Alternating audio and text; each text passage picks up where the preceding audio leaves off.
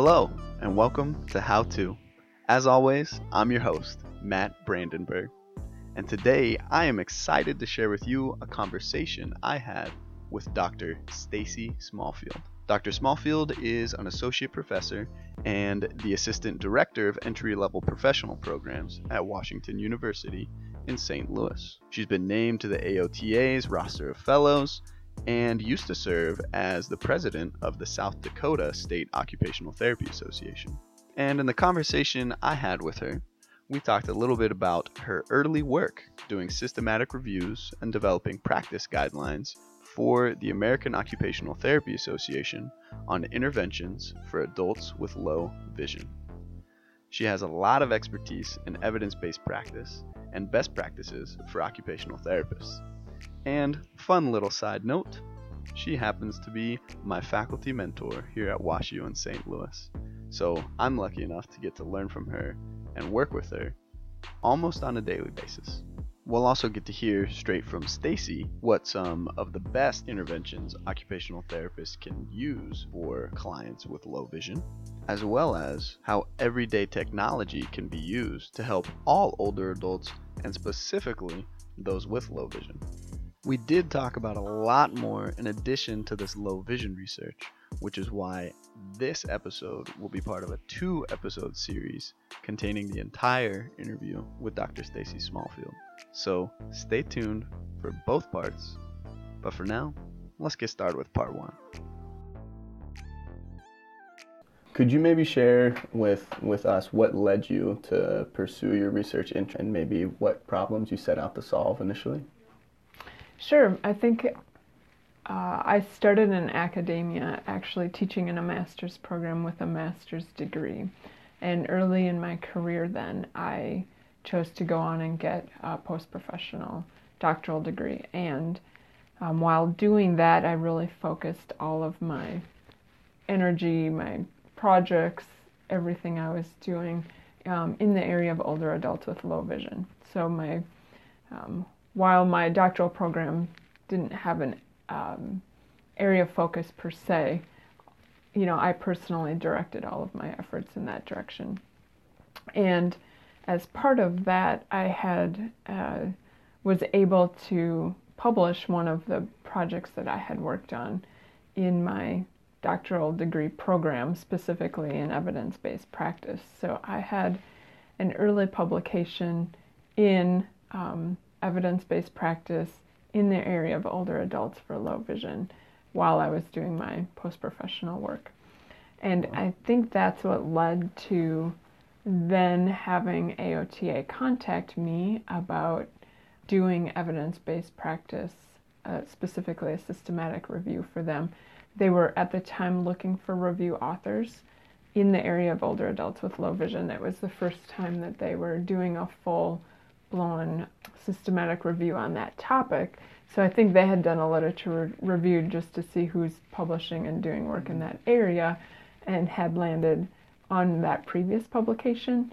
And so they reached out to, to They- see if they I was headhunted you. in- sort of yes and which so that initially is what led to my first collaborative project with AOTA in the in the evidence-based practice project that they do so I was involved in that in that um, low vision systematic review and then um, once the systematic reviews are done there's a number of of systematic review questions for each topic so I was one of four or five questions under the umbrella of older adults with low vision. So then, um, once all of those five questions are completed, they compile that into a practice guideline so that uh, a clinician has one guide with all of the best evidence from all of those questions in that one document. And so um, AOTA then asked if I would be willing to be a part of the writing of that practice guideline. So, you know, it led from one systematic review, read, led to um, being a part of then the publishing of that practice guideline.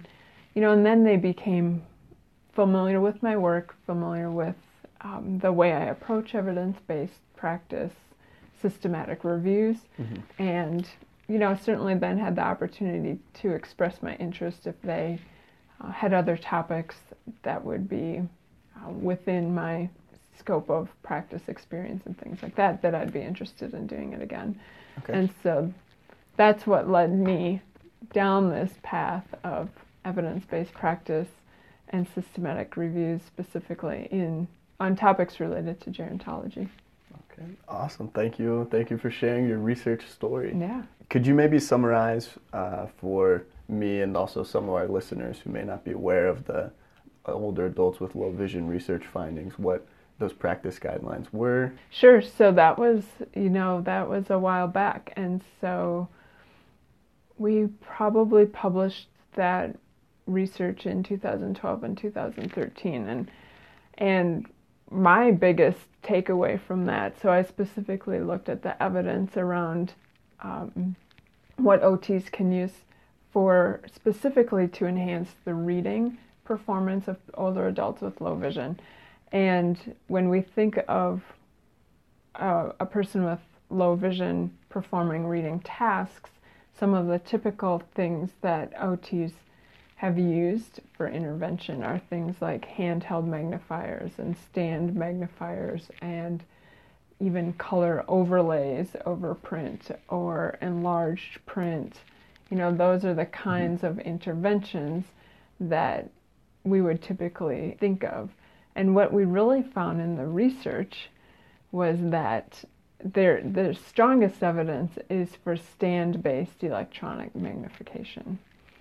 But there really isn't a lot of strong evidence that even handheld magnifiers are are really producing a significant effect in terms of reading ability. Wow. And quite frankly, overlays are not effective at mm-hmm. all.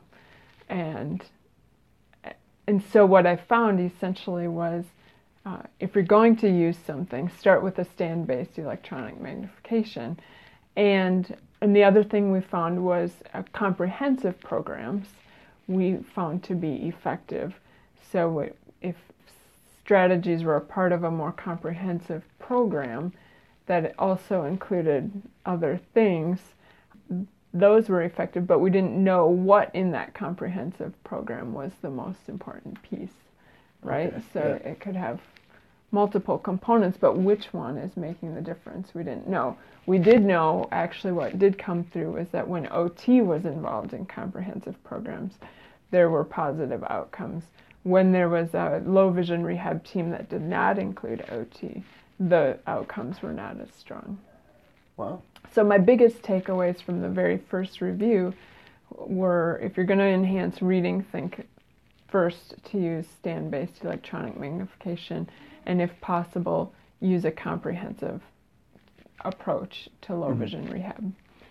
Um, interestingly enough, we just now updated the you know 2000 the findings that were published in two, 2012.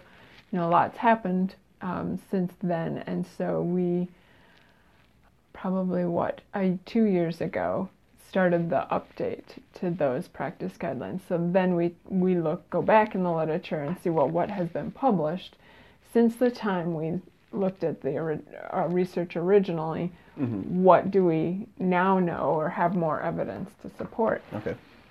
And no one is actually doing much more research specifically in looking at the technology, the mm-hmm. devices. Mm-hmm. We did not find additional literature on the use of handheld magnifiers or stand magnifiers or um, a lot of the stuff that we had found originally hasn't really come through or been updates to that. So while we still know there's strong evidence for electronic magnification, the bulk of the research that's been done during this update period is more in um, the population of people who have visual impairment because of neurological mm. conditions, so post stroke or post TBI, who have some some of those field cut types of issues.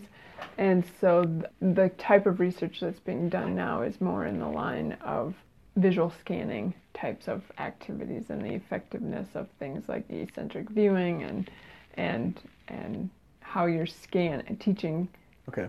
scanning techniques specifically for that population rather than a typical low vision population that we traditionally think of in terms of um, age related macular degeneration or diabetic retinopathy, those kinds of, of populations. Wow. So, are you saying there's kind of a, a gap now in the research that hopefully can can be filled to inform? Yeah, interestingly, practices? in the area of low vision, there's been a ton of qualitative research that, mm. and that typically doesn't get ranked as high. So, so a lot of the qualitative research that's been done is typically not included in the systematic reviews okay. because there's usually some higher levels of evidence. And so there actually is still a huge gap in research in in showing the effectiveness or finding out what is most effective for low vision rehab. We still know that comprehensive low vision rehab, especially when provided um, when OT is a member of that team, is effective. We know stand-based electronic magnification is effective. Um, we also know that older adults um, with vision loss tend to abandon devices. So as their uh, disease progresses um, and they need stronger magnification, handheld devices that maybe once worked well for them no longer are as effective. And so there is a degree of abandonment. Low vision is also very interesting in the fact that people adapt naturally. So there's a bit of okay. of do what do they learn on their own versus actually going needing to go through a formal training to learn. And so it's really hard to tease out what someone has picked up as a strategy on their own because they found it works for them. Yeah. So things like a certain kind of lamp that works best, or um, could it be something like squinting as well? I know if I don't have my contacts on, I squint right, trying right. to see. Yeah. Or things like you know they naturally have so and so set up their medication for them, okay. or they um, they know that it's the red button on the remote that turns it on and off, rather than having someone teach them a full blown strategy for mm-hmm. you know using devices and dials and things like that. And so there's a bit of um, adaptation that happens on their own and how much of that comes from skilled intervention is really hard to tease out. There have not been,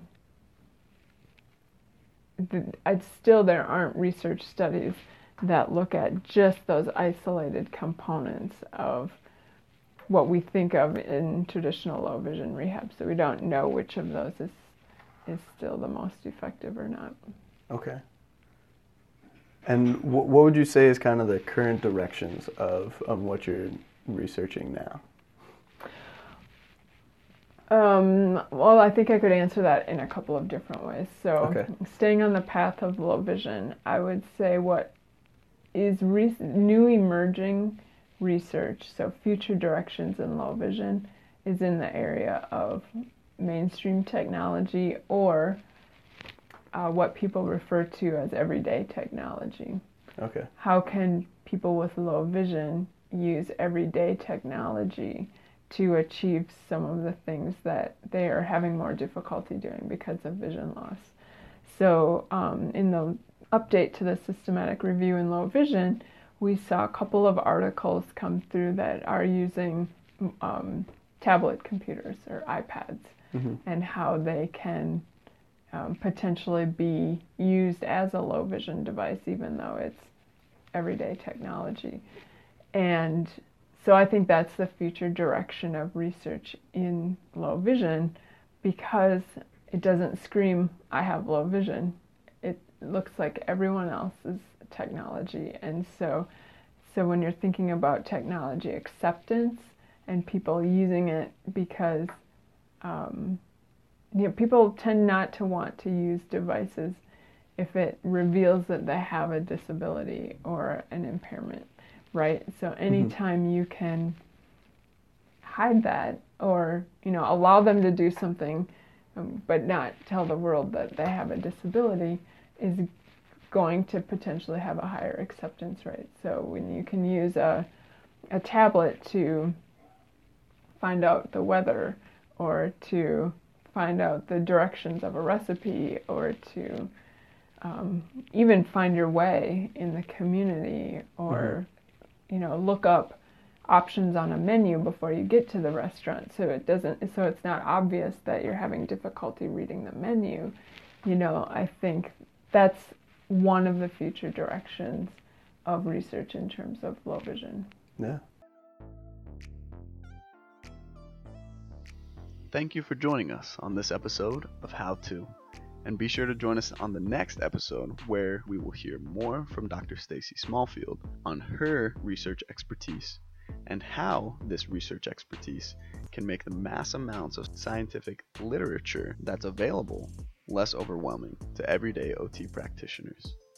We'll also get to hear some personal stories from Stacy's practice and hear from her some recommendations on things you can incorporate into everyday treatments with your clients. See you next time.